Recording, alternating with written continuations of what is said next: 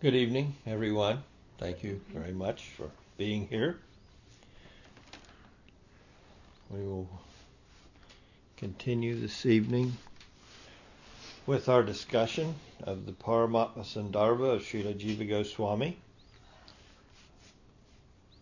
We are on the 108th Anuccheda of 110 total Anucchedas in the Paramatma Sandarbha we are discussing at this very end of the Paramatma Sandarbha the fact that throughout the Srimad Bhagavatam there's no subject except the Supreme Personality of Godhead, Swayam Bhagavan Sri Krishna.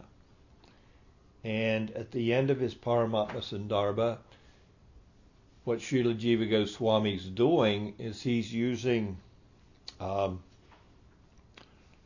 a common method of determining the subject of any literary uh, text based on a sixfold criteria. So we will go over the sixfold criteria and then proceed. So the sixfold criteria by which one can establish the meaning of a text are the introduction, introductory and concluding remarks or statements, repetition, originality, result, glorification, and logical confirmation. So we have covered the first three of these, and now we are on to the fourth, which is result. So hearing the Bhagavat Purana culminates in devotion to Bhagavan. Sri Jiva Goswami writes in his Paramatma Sandarbha, Next, it is shown that Bhagavan is also propounded by the result, fourth of the six indicators. Then he quotes a verse from the second canto those who drink the ambrosia of the stories of Bhagavan, the very self of the devotees, filling up the cups of their ears, purify their hearts that are polluted with sense objects and attain proximity to his lotus feet. He gives a bit of a word for word of the verse, uh, bringing out certain of the Sanskrit words in the text that he just quoted from the Bhagavatam. Uh, one very nice thing in the verse where it says, Mamata aspandatva. Bhagavan belongs to them as their master. So, in the ambrosia of the stories, mentioned in the verse is primarily a reference to Srimad Bhagavatam, as understood from the context of the verse under discussion.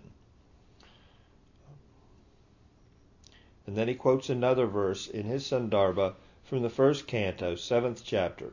Indeed, in the very act of receptively and attentively hearing this Bhagavat Purana, devotion to Sri Krishna, the Supreme Person, self manifests in a person's heart, dispelling grief, delusion, and fear. So again, what he what we're doing here is he's establishing uh, the significance of the text, Srimad Bhagavatam, uh, by showing, well, what do you get out of it? If you study this text, what's the result of this text? If you read this text, if you apply your intelligence to it, then what is the result? So if you look at any literary contribution that in life one may, you know, direct themselves to, uh, then generally from reading anything you come away with something, or you should. Sometimes there are, of course, literary contributions, if we want to call them that, uh, wherein you just come away with entertainment, but that you come away with something. Oh, I read a novel and I came away with with some enter. I was I was entertained for some hours. So that was the result of the novel. You may even learn something along the way, like who the villain was, who the damsel in distress, how she was saved. So many things. Or you may even, from the author's point of view, come away with some lessons that can be applied to your very life. So this this point here is Jivas Goswami is establishing what's the Bhagavatam all about. So the criteria there, and what one of the criteria is by reading a text, what do you come away with? What's the result of that study? So he's quoted a couple verses to speak to the result of studying the Bhagavat Purana, and we can look to a few more. And I just wanted to go over those with you because we see by looking at these other verses the consistency of the message as far as what result can be expected by hearing the Bhagavat Purana. So he's given a couple, as I said.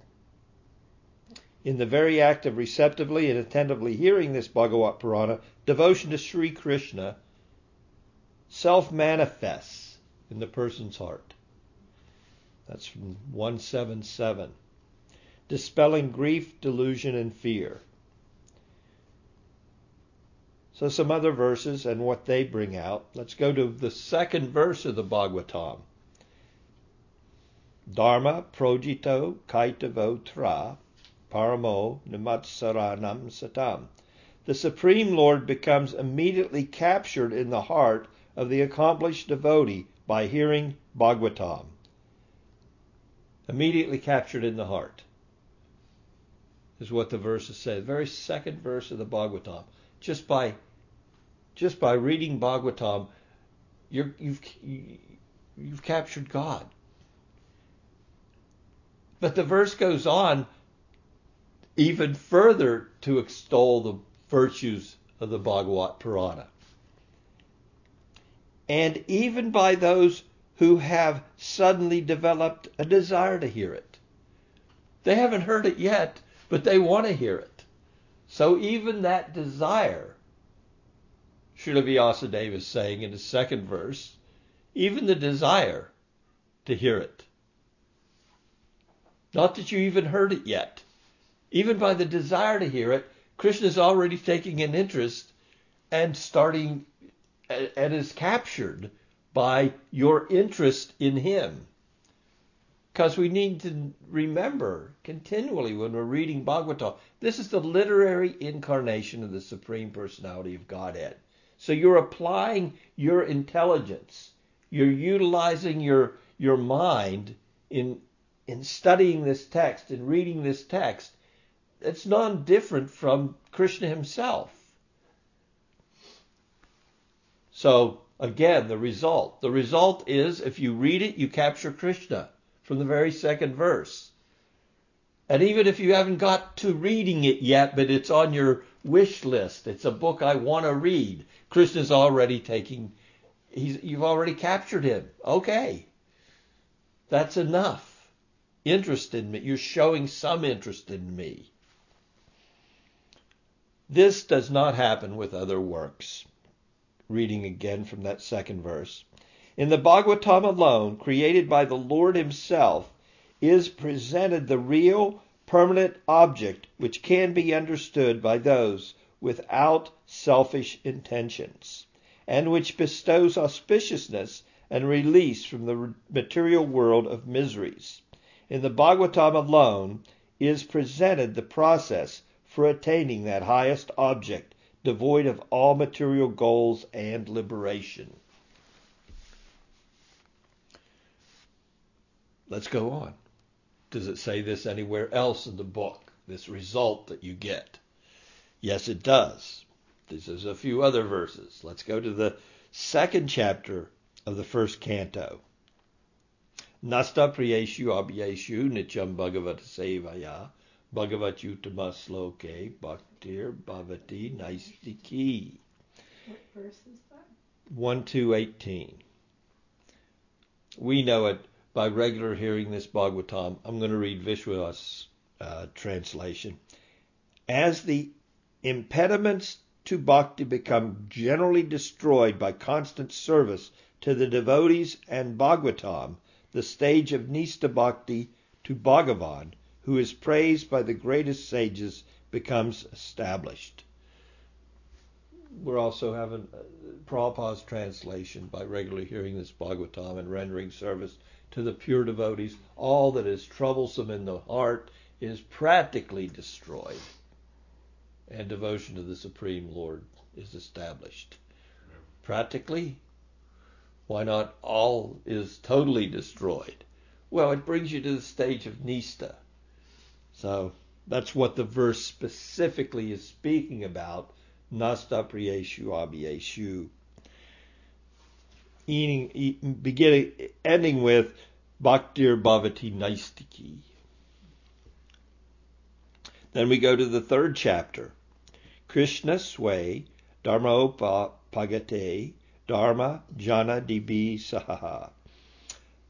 Though Krishna left Dwarka, arriving at Prabhash, and then disappeared along with his six great qualities, this Purana, another form of the sun, has now arisen in Kali Yuga for those who have lost their knowledge. Then let's go to the second canto, first chapter. Though I was fixed in Brahman and beyond the gunas, my mind became attracted to the pastimes of the Lord. I thus learned about his pastimes. I will then tell them to you.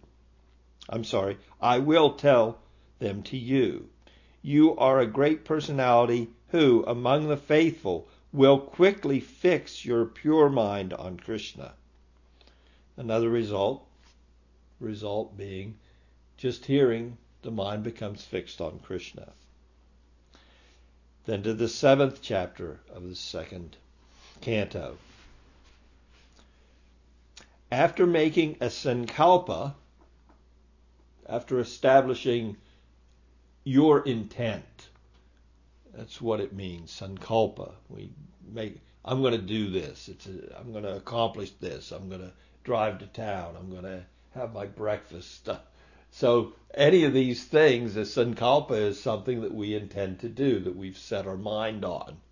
So after making a sankalpa, you should speak the Bhagavatam in such a way that devotion to Hari, attractor of the mind, Bhagavan, the blissful object of worship, the essence of all worship and the fulfillment of all desires, will appear in the people of Kali Yuga. No, I'm sorry, that's Brahma instructing Narada to teach the Bhagavatam with the intention that people may develop bhakti towards Bhagavan. Second canto, seventh chapter, 52nd verse. One of two final verses. Shrinvata Shradaya Nityam Granantascha Swachestitam Kalena Nati Dirgena Bhagavan Vi Sate Hridi. The Lord quickly enters the heart of the devotee who, with faith, continuously hears and chants about the Lord's activities.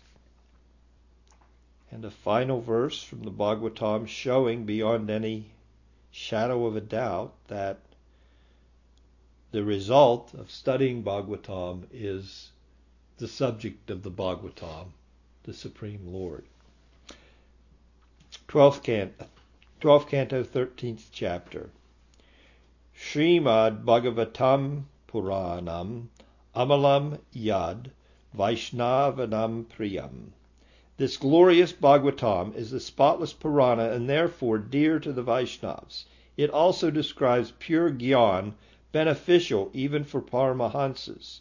This Bhagavatam rejects the process of karma and is endowed with the process of Gyan, Vairagya, and Bhakti. Anyone who contemplates Srimad Bhagavatam and who properly hears and chants it with devotion becomes completely liberated. So, 108th Anuccheda, showing us that uh, the results that are extolled throughout the Bhagavatam are the subject of the Bhagavatam, and that result is attainment of devotion for the Supreme Personality of Godhead in his original form. Let's go on to the 109th Anuccheda. So the fifth of the criteria is glorification. There's not a lot to say there because, I mean, the Bhagavatam is nothing about but glorification and prayers to the subject of the Bhagavatam. Jiva writes here in his 109th Anuccheda, it is next shown that Bhagavan is the principal subject of the Bhagavatam by glorification, Arthavad, fifth of the six indicators, as Sri Suka said. And then he quotes from the 12th canto again, 13th chapter. Obeisances Again, this is glorification, so he's quoting one verse. Obeisances to that supreme deity, Deva, whom Brahma, Varuna, Indra, Rudra, and the Maruts praise with divine hymns and through the Vedas, whom the reciters, reciters of the Samaveda sing of through the Vedas, along with their subordinate branches of knowledge, their various methods of recitation, and the Upanishads, whom the yogis see with minds fixed on him in the stillness of meditation, and whose limbs are unknown either to the host of gods or to the asuras. Arthavad, that which is praised the most in a book must be its principal subject. And thus we come to the very final Anuccheda of the Paramatma Sandarbha, wherein the sixth of the sixfold criteria is presented logical confirmation. Now, one could certainly question what's the room for logic when we know that it, he, Jiva Goswami's already established earlier that we can't arrive at full knowledge of the Supreme through logic. He's beyond logic. He's beyond our reasoning ability. So, if we look at the criteria of, of, the, of a book, and this final criteria is logic, how does that apply? So Jiva is going to show it does apply. It's not that logic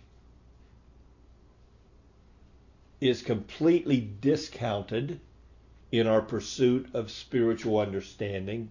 It's just that through logic alone, we cannot come to a complete and comprehensive understanding of the supreme absolute truth.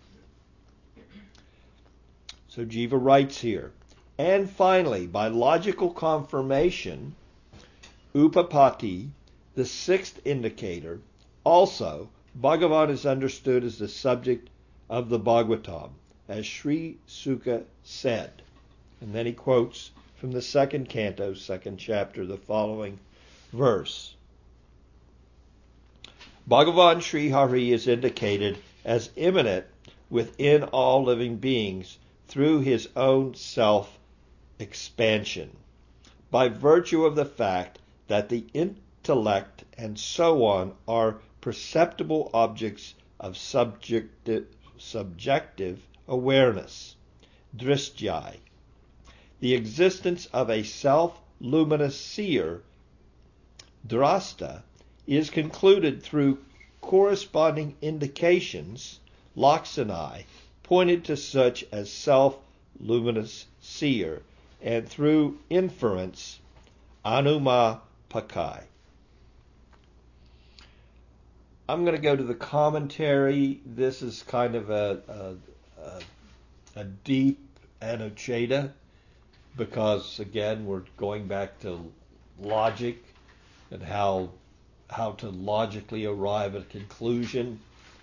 So I'm going to go to the commentary and just pull out the what's going to be presented in the Anuccheda, and then we'll go over some of the highlights in the Anuccheda without going deeply into all the minutiae of the logical presentation here.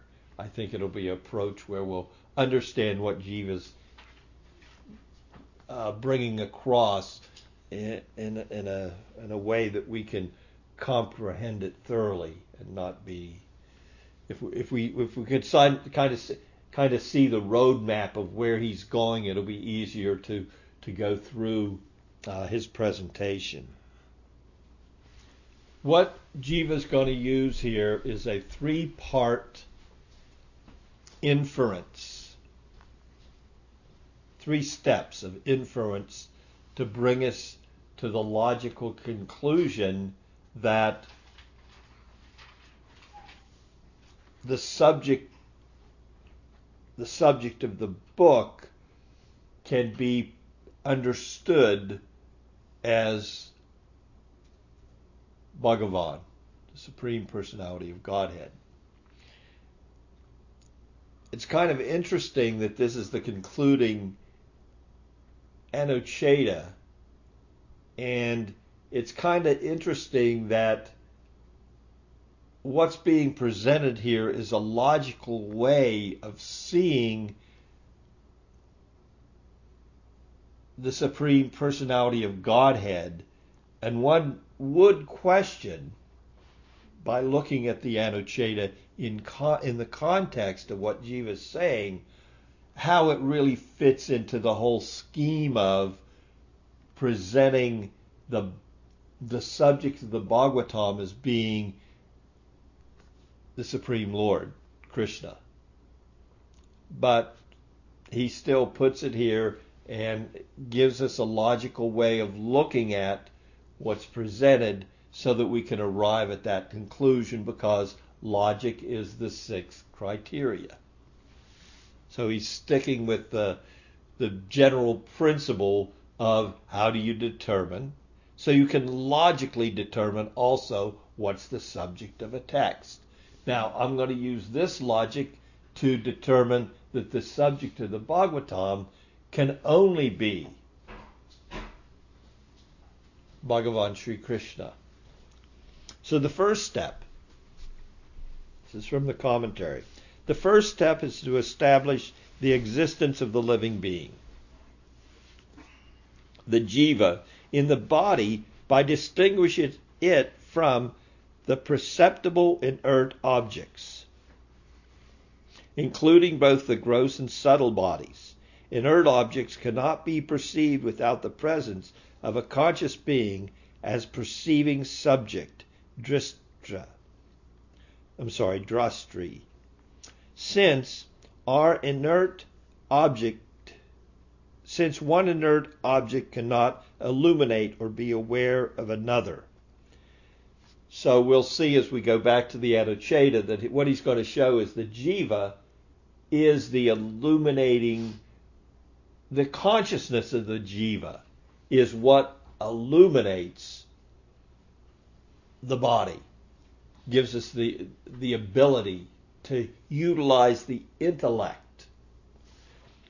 The second of the three step inference, the next step is to infer the existence of Paramatma. So first, we need to infer the existence of the jiva. So in the Anuccheda, Jiva Goswami is going to infer the existence of the jiva based on the fact there has to be a, a consciousness, an awareness in, in the body that allows the body to perceive existence. There has to be. Because mind, intelligence, false ego, these are all material. They're inert. They have no, no awareness independent of the jiva. Intelligence without a jiva, there's nothing, there's nothing to drive it. The mind without a jiva, take the jiva away from the mind, the mind can't make distinctions, accepting this and rejecting that. There has to be consciousness there. So the first thing is let's establish the jiva.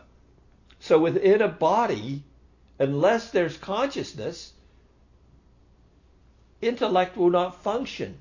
Consciousness and what the way it's being presented, the analogy here is consciousness is that is that illumination which allows intellect, mind, the senses, the whole the whole machinery of the material body to function. Remove the consciousness, none of it works. All right, so we established that there has to be a jiva. That's the logic. And the logic used is there has to be a jiva because something's animating this machine. Mm-hmm. It's not intellect alone.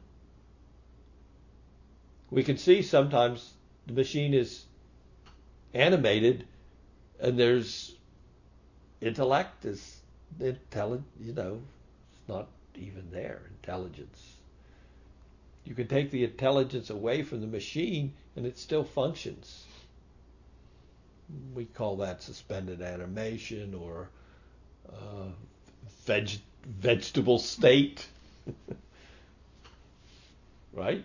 You can ha- you can keep the body running, but it's not that the intellect is that consciousness within the body, because we can have a conscious body, a body that's still animated, without any intelligence, without any use of the mind, even. So we've established the jiva, step one.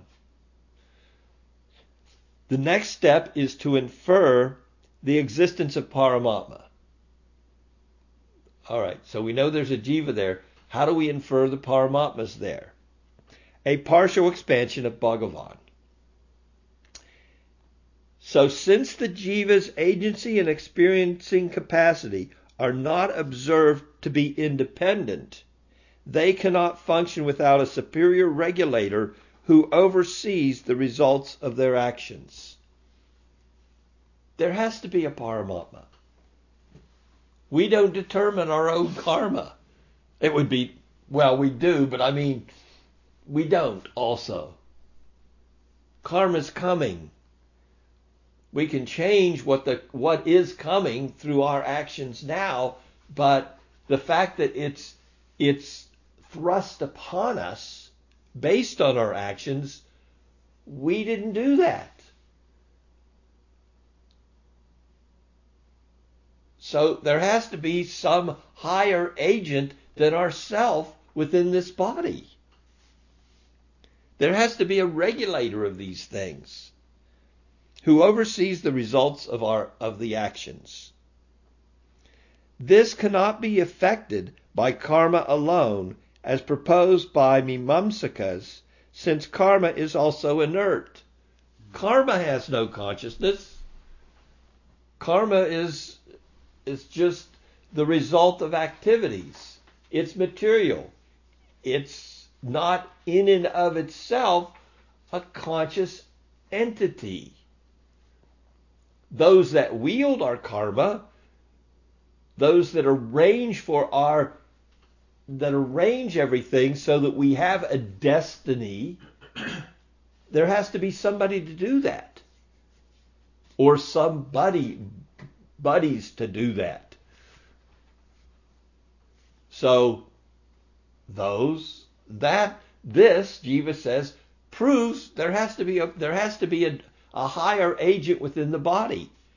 So we know that there has to be an agent in the body because there's action of the body. And we know that that actor, the jiva, can only do so much and that he's not fully independent. If we were fully independent, would we have been born here now? If you had the, if you had been the one to make the choice, would you have arranged for the body you're now inhabiting for your existence? Would you have made that arrangement?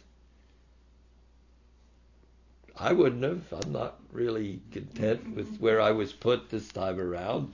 On one hand, on the other hand, I'm blessed beyond my imagination by the sadhus and the devotees, and you know, I've been blessed by good association, but that's outside of the realm of the family I was born in and the karma I came into life with. It's just been, I've been struggling with it for for so long now, and who knows how much longer. But we there had to be another agent.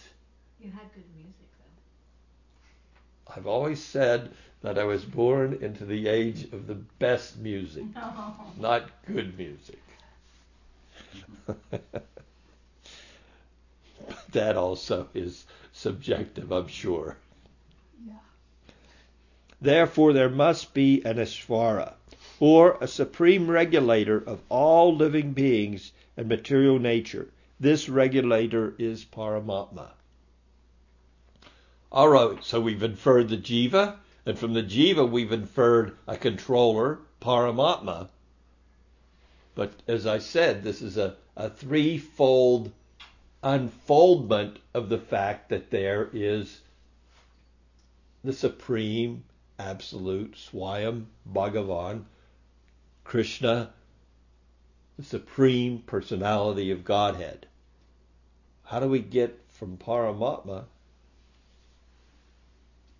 to the supreme Lord logically?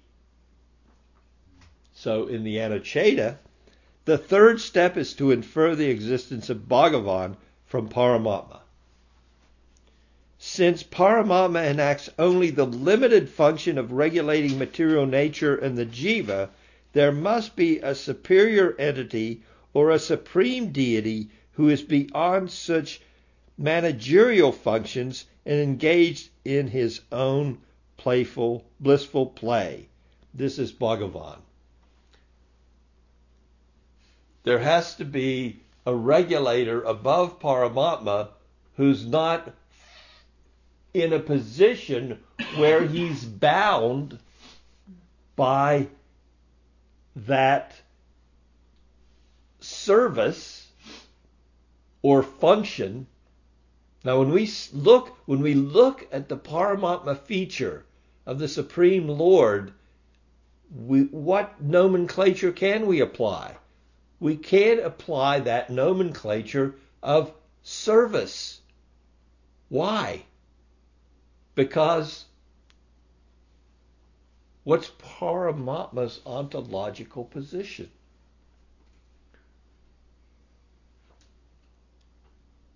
It's not Bhagavan Sri Krishna.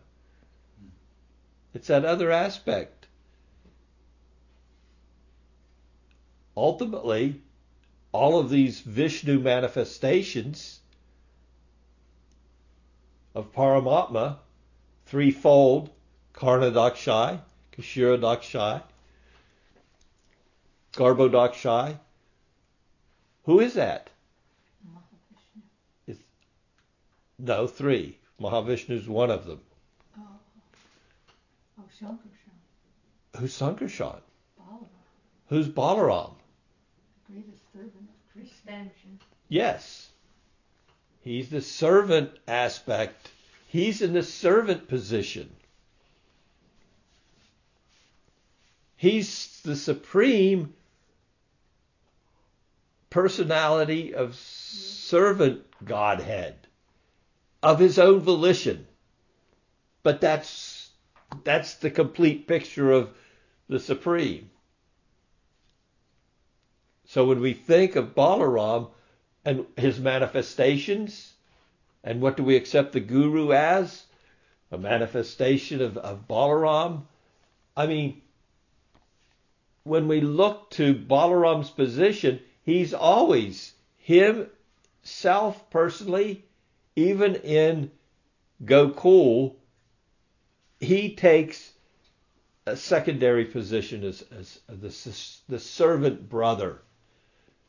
He's the one that's looking out for Krishna, that's protecting Krishna. Take that throughout the, the spiritual realm, even down into the material realm, and he's constantly in the putting himself by his own choice in that servant position.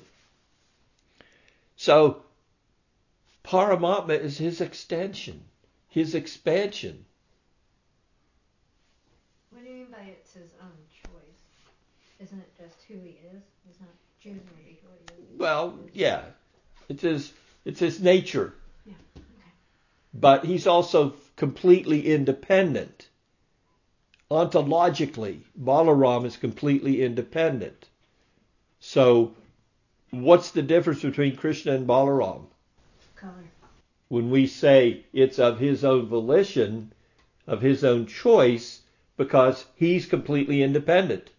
To that's the choice he makes, but it's not a choice that's forced upon him. That's his loving exchange with himself as Krishna. So that's why when we look to Paramatma ontologically here in this context, that there has to be, through this logic, arriving arrival at the fact that there is a Bhagavan, Swayam Bhagavan, who's independent of the responsibility that Balaram's taken on the responsibility of doing all the heavy lifting for Krishna. I'll make the universes, I'll manifest them, they'll come from my pores, I'll enter into them, I'll sustain them, I'll enter into each, each you can just keep playing. I mean, if we want to look ontologically at what is the position of these other of of all of the the Paramatma feature of the supreme absolute truth, it's it's that ontological position. The supreme personality of servitor Godhead. But there has to be somebody being served and that's why I'm Bhagavan Sri Krishna. So whether Balaram's in his in the Krishna's Leela in his play, or whether he's taken on all these other responsibilities out of his profound love for Krishna that no one except Radha could even begin to to taste. The inferential statements are as follows. Now, this is also from the commentary. So we're going to go through a list of these statements, and then in the next class, uh, we will go directly into the Anuccheda and see how what evidences Jiva Goswami presents, how he presents them directly in the Anuccheda. So the inferential statements are as follows. One, there is a conscious subject in the body because inert objects cannot be known without a conscious seer, just as a table cannot perceive anything.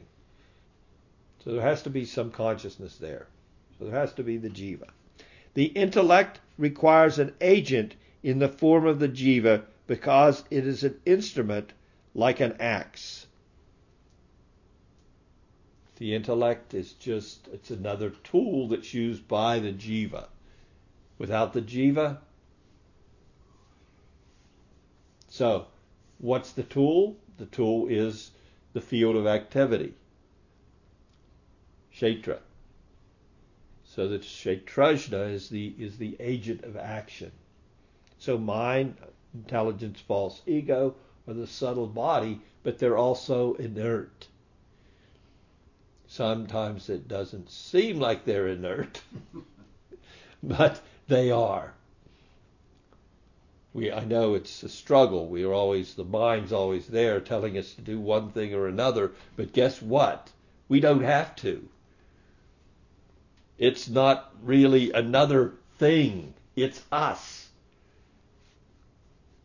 It's gained some strength from the impressions that we've accumulated and accepted as a reasonable existence that we want to experience.